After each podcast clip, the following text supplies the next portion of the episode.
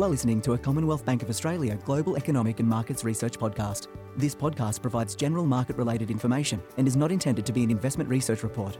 The information contained in this podcast is based on previously published material, and before listening, you're advised to read the full Global Economic and Markets Research disclaimers, which can be found at commbankresearch.com.au.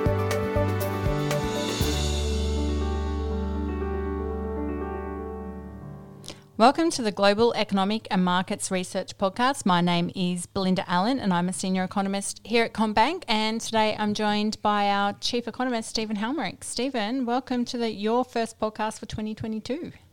Thanks, Belinda. Yeah, very good to be with you. Yes, uh, first, uh, first appearance for 2022, so great to be here. First of many, no doubt. So it Hope is. so, yeah. The second Tuesday of the month. So we're going to talk about the Household Spending Intentions Index. Now, this data is for January, and one of the trends we'd seen in late 2021 was a big acceleration in the HSI index. In fact, it ended December at its highest level since the series began back in 2017.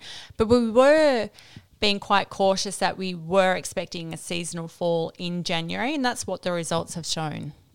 Yes, that's right. So for the month of January, the index is down 10%, uh, reading 103.8.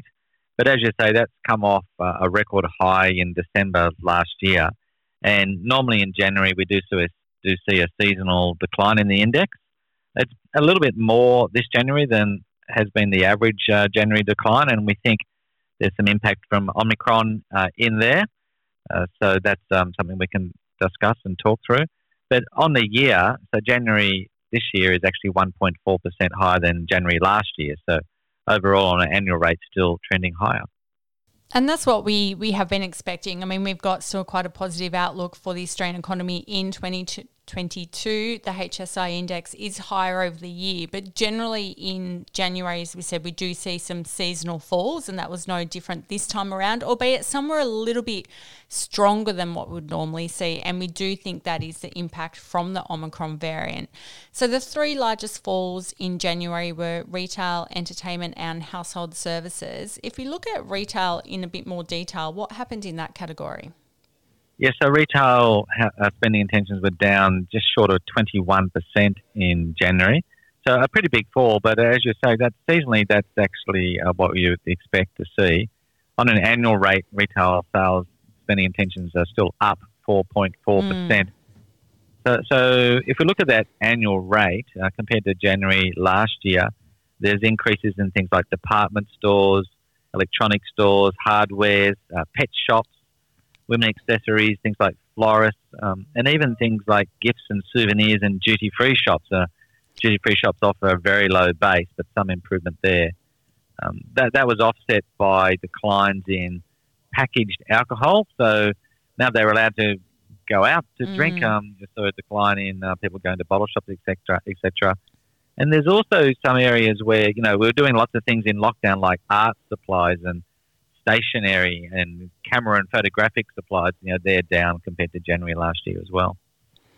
And I guess we can also see falls in the entertainment spending intentions index. So that was down sharply as well in January. And thinking about it, that's probably a category where we would see the impact from Omicron take place because a lot of the spending in that category is on items such as theatre shows, uh, movie theatres, uh, more recreational type items, and eating and drinking out. So, if you look in that category in particular, are we did we see any impact uh, in January from the surge in cases that we did see, given we saw so many people isolating, particularly in the early part of January? Yes, there was a big fall in that entertainment sector, down nearly 21% on the month, uh, and it's down relative to uh, January last year as well, down 18% on the uh, the year. So the, the big falls are in things like actually you know, drinking places, mm. so bars, nightclubs, cocktail lounges, etc. Um, so some Omicron restrictions uh, most likely impacting there. You know, music stores, amusement parks, bowling alleys, art galleries, uh, boat dealers, mobile home dealers are, were all down on the year. So we do think that um, if you like, some of that voluntary uh, staying at home, uh, people worried about the spread of Omicron uh, having a big impact on entertainment spending in the month. And that's probably similar to the household services spending intentions category as well. So that was down 14.4% for the month, and obviously after very strong gains, but it's still up that 3.8% for the year. So that's probably suggesting that over the year we are spending more, but just we did see that impact come through in January. Any highlights from that category? Well, I think you're, you're right in saying that Omicron would have had an impact there. You know, having people come to your house mm. to do jobs probably not a great idea given the um, you know the extent of the spread of Omicron through the month.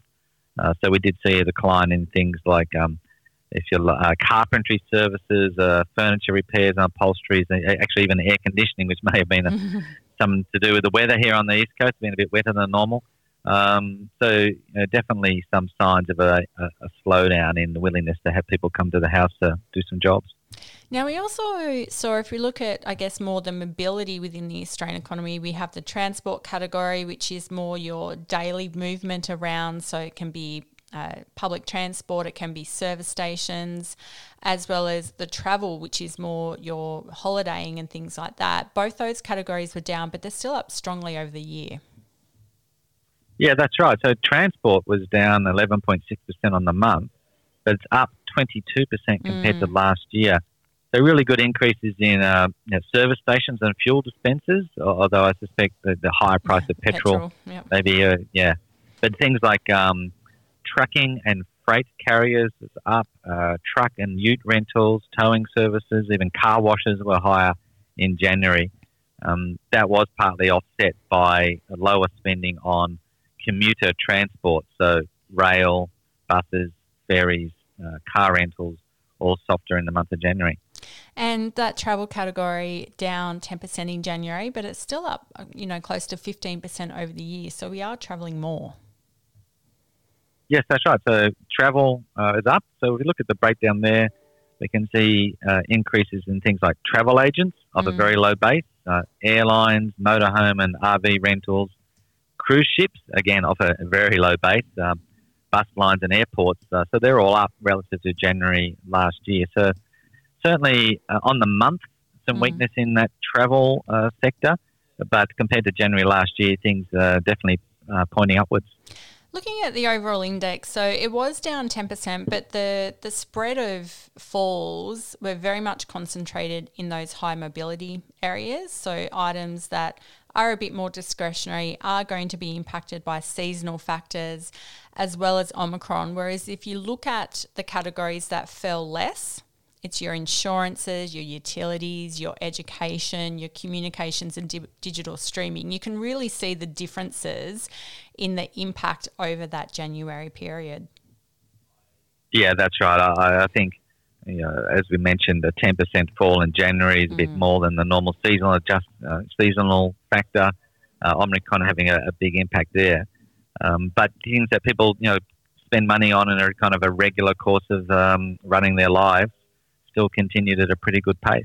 And that's what we're seeing in our higher frequency CBA credit and debit card spending data. We saw the biggest impact on spending from Omicron in the first two weeks of January, and the data that we've gotten since then has shown some strengthening come through, and that's really led us to still remain quite upbeat on the outlook for 2022. Yes, I, think that's right.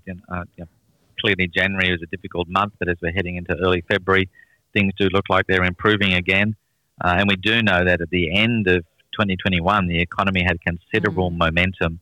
Uh, so that momentum upset for a, a while by Omicron, but uh, into early February, things look like they're getting back on track uh, pretty smartly. And um, you know that really holds up holds out good hope for the strong economic performance through 2022. Stephen, it's been great to get your insights on the January Household Spending Intentions series. Thanks for joining. My pleasure. Thanks, Linda. Now, you can read Stephen Halmarick's report on the CommBank Household Spending Intentions Index, which is published on the 8th of February 2022 on commbankresearch.com.au. And the data used in the Commonwealth Bank Household Spending Intentions series is a combination of CBA data and publicly available Google Trends data. Any reference to the term CBA data means the proprietary data of the bank as the statistics take into account only the bank's data, it may not reflect all trends in the market. All customer data used or represented is anonymised and aggregated before analysis and is used and disclosed in accordance with the bank's privacy policy.